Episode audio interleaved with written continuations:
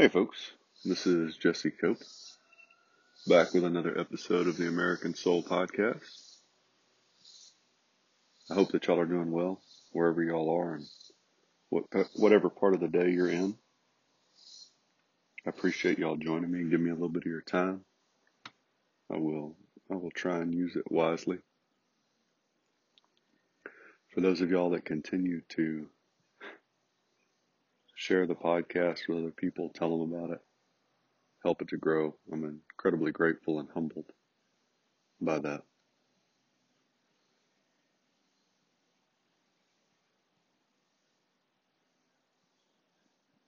Thank you, Lord, for a little bit of time to sit here and talk. Hopefully help help us to draw a little bit closer to you and help our nation just a little bit. And thank you for the people that listen. I don't have a whole lot to report, folks. Still a little under the weather, so if I'm still sniffling, I apologize.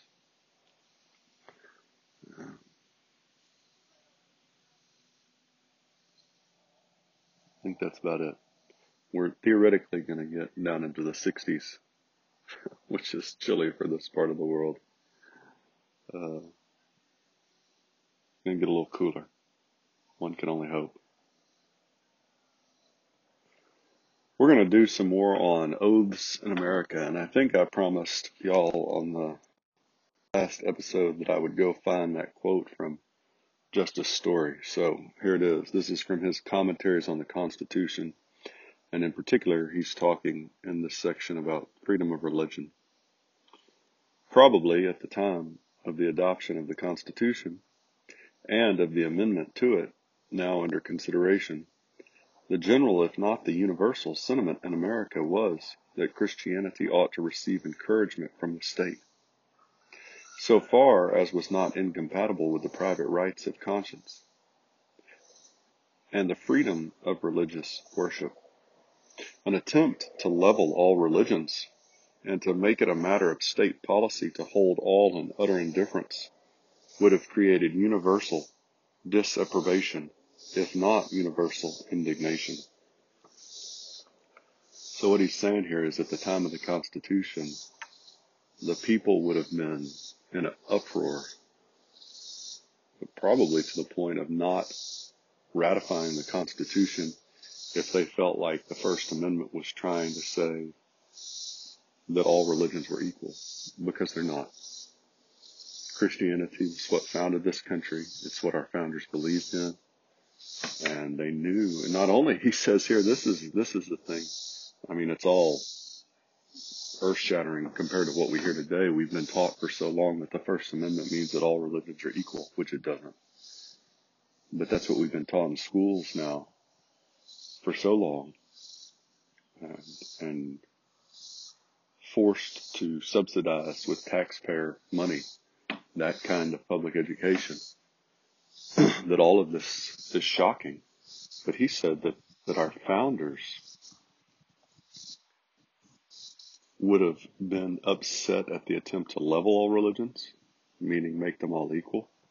They would have been horribly upset at the attempt of the state to be indifferent to all religions. They knew as it said earlier, as he said, Justice Story, and this this is one of our great Supreme Court justices from early on, folks, who knew just a little bit maybe about what the Constitution and the First Amendment, what the intention really was, that Christianity ought to receive encouragement from the state, as long as it wasn't incompatible with freedom of religion of others. And, and this all goes back to the individual folks and the individual relationship with God. And if we don't have that individual relationship with God, then the state can't. And, and they knew that. They knew that if the state didn't, if the individual didn't support Christianity, then the state couldn't. And if the state didn't, then our republic wouldn't last. And when I'm when I'm saying state there, folks, I'm talking about America as a country, not not one individual state, although that's certainly true. That was included. just just unbelievable that we've allowed ourselves to be duped, hoodwinked, tricked, whatever whatever you pick your word into believing that this was not founded as a Christian republic. Right, and this isn't really about the oaths. We'll get into them in just a minute. We're going to go through a few more today because it gives such a such a great picture of of how much our founders actually believed that America was a Christian nation and how important God was to our founders, how personal God was to our founders, how real that relationship was to our founders and, and how much the left has pushed over the last 80 years or so a complete lie that's really, folks, I, I can't emphasize this enough each episode. Rejection of God is where everything has spawned from. It, it's where every possible evil that the left pushes has come from. And it doesn't matter. We can elect Trump. You know, there's all this uproar right now about Oz and Pennsylvania. We can elect whoever we want, wherever we want. But if we don't turn back to God as individuals and a nation, it doesn't matter. We can have the best foreign policy in the entire world, the best fiscal policy in the entire world. And if we don't have God as the bedrock of our republic, it's all for naught in our individual lives. And this is what I said I was going to get sidetracked on for just a minute. Y'all indulge me. Just talking to my father, no less.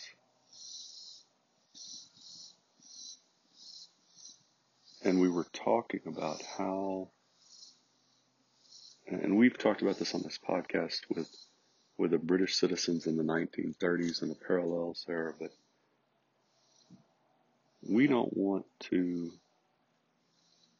get out of our comfort zone. We, we don't want to see what's really going on today. We just want normal and we want to be left alone. And as long as we get to do normal,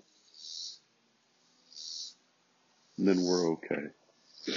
So we think. You know, we think we're healthy. There's a New Testament verse. I should have looked that up. I didn't realize I was going to get in on this, so. And it talks about how so often we think we're healthy. We think we're in good shape, but really we're, we're desperately sick on the inside. We think we're dressed in all these fine clothes, but our soul, our lives are really dressed in rags.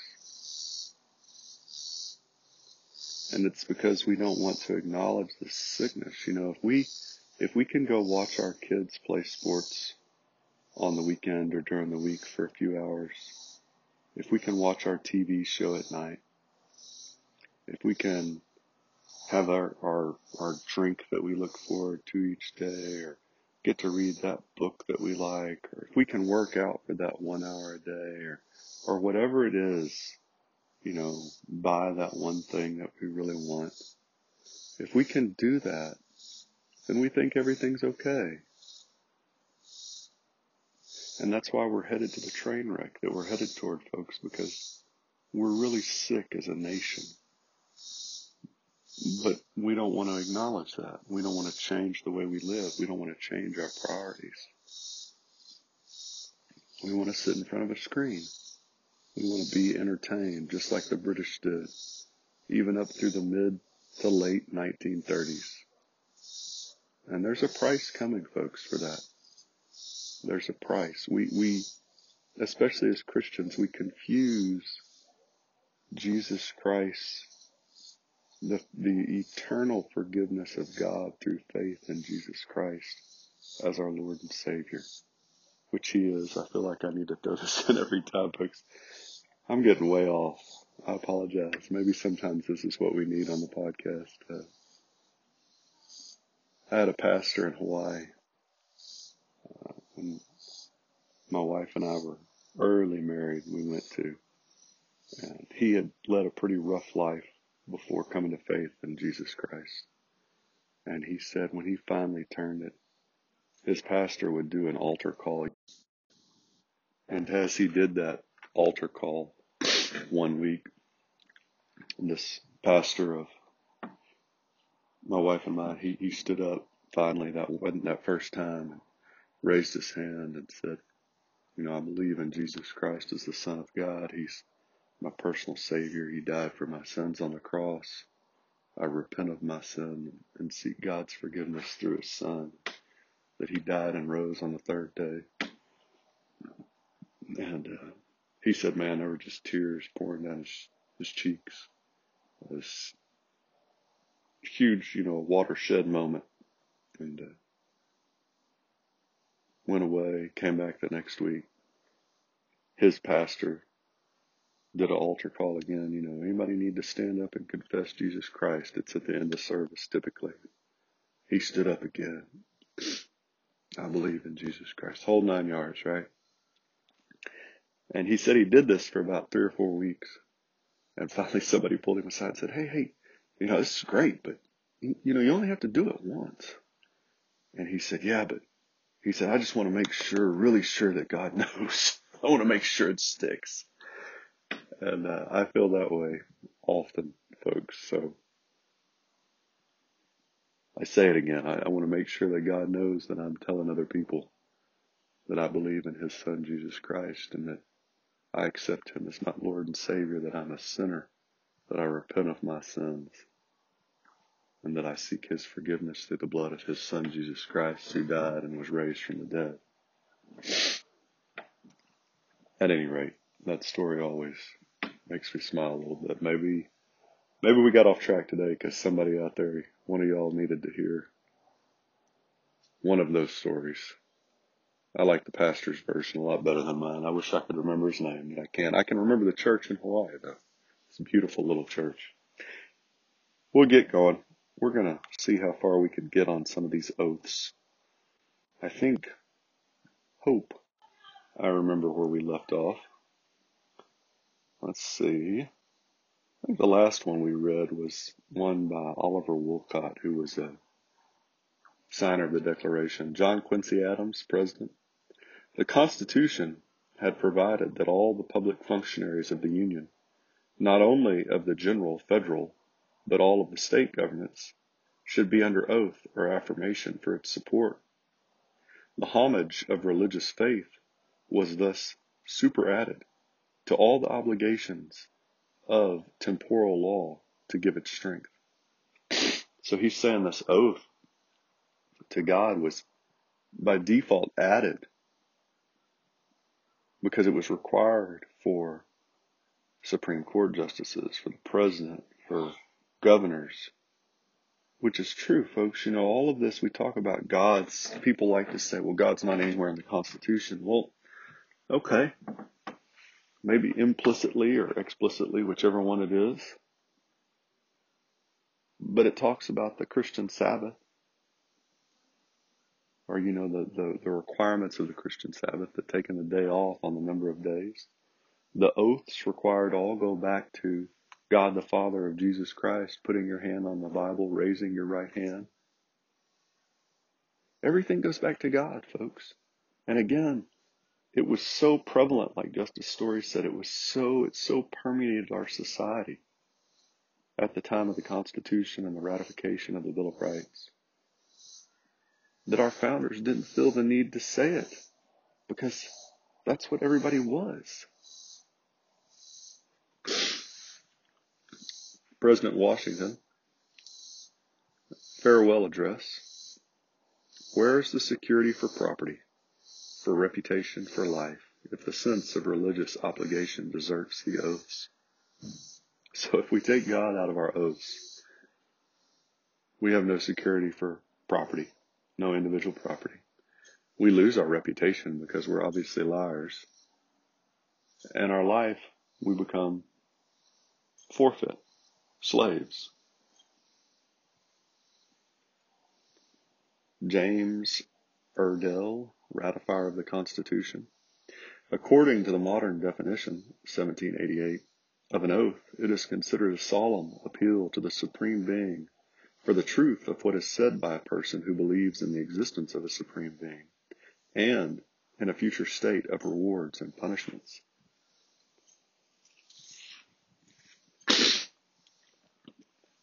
Rewards for what we do right, folks, punishments for what we do wrong. Without the blood of Jesus Christ, the punishments are always going to outweigh or I should say they're always going to be more than we can carry on our own. Because none of us is perfect. There was, and I won't go through, but if you if you purchase this Founders Bible, there's a great little section on the exemptions they made for the Quakers, because the Quakers really held to the Bible verse about don't swear either in heaven or on earth but let your yes be yes and your no, no. Uh, but even that reinforces the Christian nature because the founders allowed this exemption for the Quakers based on Christianity.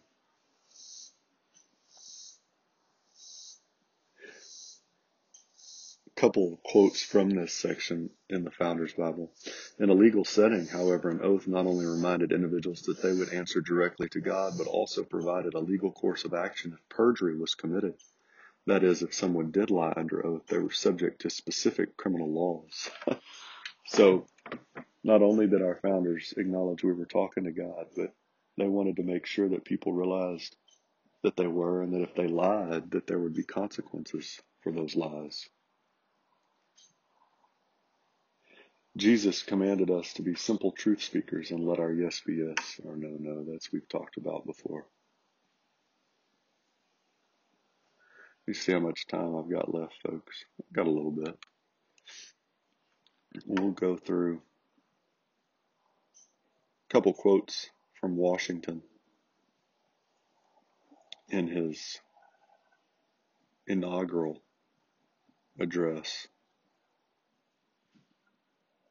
It would be peculiarly improper to omit in this first official act my fervent supplication to that Almighty Being who rules over the universe, who presides in the councils of nations, and whose providential aids can supply every human defect, that his benediction may consecrate to the liberties and happiness of the people of the United States a government instituted by themselves for these essential purposes. No people can be bound to acknowledge and adore the invisible hand which conducts the affairs of men more than the people of the United States. Every step by which they have been advanced to the character of an independent nation seems to have been distinguished by some token of providential agency.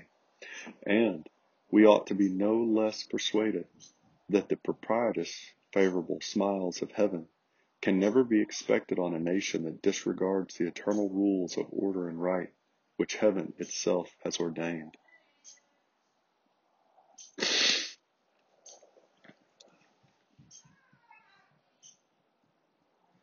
This was the closing prayer at the end of his Washington's address. I shall take my present leave, but not without resorting once more to the benign parent of the human race in humble supplication that his divine blessing may be equally conspicuous in the enlarged views, the temperate consultations, and the wise measures on which the success of the government must depend. we'll go back and talk about Washington's speech more in depth and, and the actions that surrounded it at some point. It's really phenomenal. I'm going to read one more real quick. This is oath of enlistment I've kept in kept with me since I was in the Marine Corps. I, state your name, whoever you are, do solemnly swear that I will support and defend the Constitution of the United States against all enemies, foreign and domestic, that I will bear true faith and allegiance to the same, and that I will obey the orders of the President of the United States and the orders of the officers appointed over me according to the regulations and the Uniform Code of Military Justice. So help me God. All of this goes back to God, folks. All of it, again and again and again. Uh, you know, if we don't acknowledge God, as President Washington said, if we don't adore Him, then we're going to lose everything. And we need to remember that, remember where our blessings come from, and turn back to Him as a nation. And remember that that our country was absolutely founded on his principles. And listen to these quotes of these founders, these people that were there at the Constitution when it was ratified, that were part of crafting the First Amendment, like Fisher Ames, the first president, his inaugural address. And, and folks, you have to understand that all of this was a Christian frame of reference. You know, you go back to Washington's prayer book, we'll go back to that sometime and read his personal entries, his appeal to God the Father, of Jesus Christ the Son, and the Holy Spirit, and understand that we were, as President Wilson said, absolutely born a Christian nation. And we can't function without that. Regardless of what's coming down the road, folks, if we don't turn back to God as the bedrock of our country, we're not going to survive. Whether we have a fight coming or not, whether we go down the road toward socialism, communism or not, the, the future happiness and security and peace of our nation rests on whether we turn back to God or not.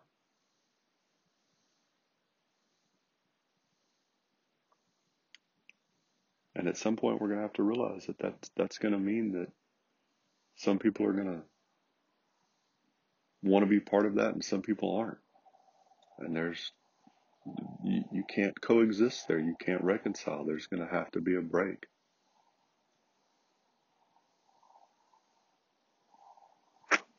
I'll leave y'all be. Sure do appreciate y'all. Give me a little bit of your time. God bless y'all. God bless America. God bless your families.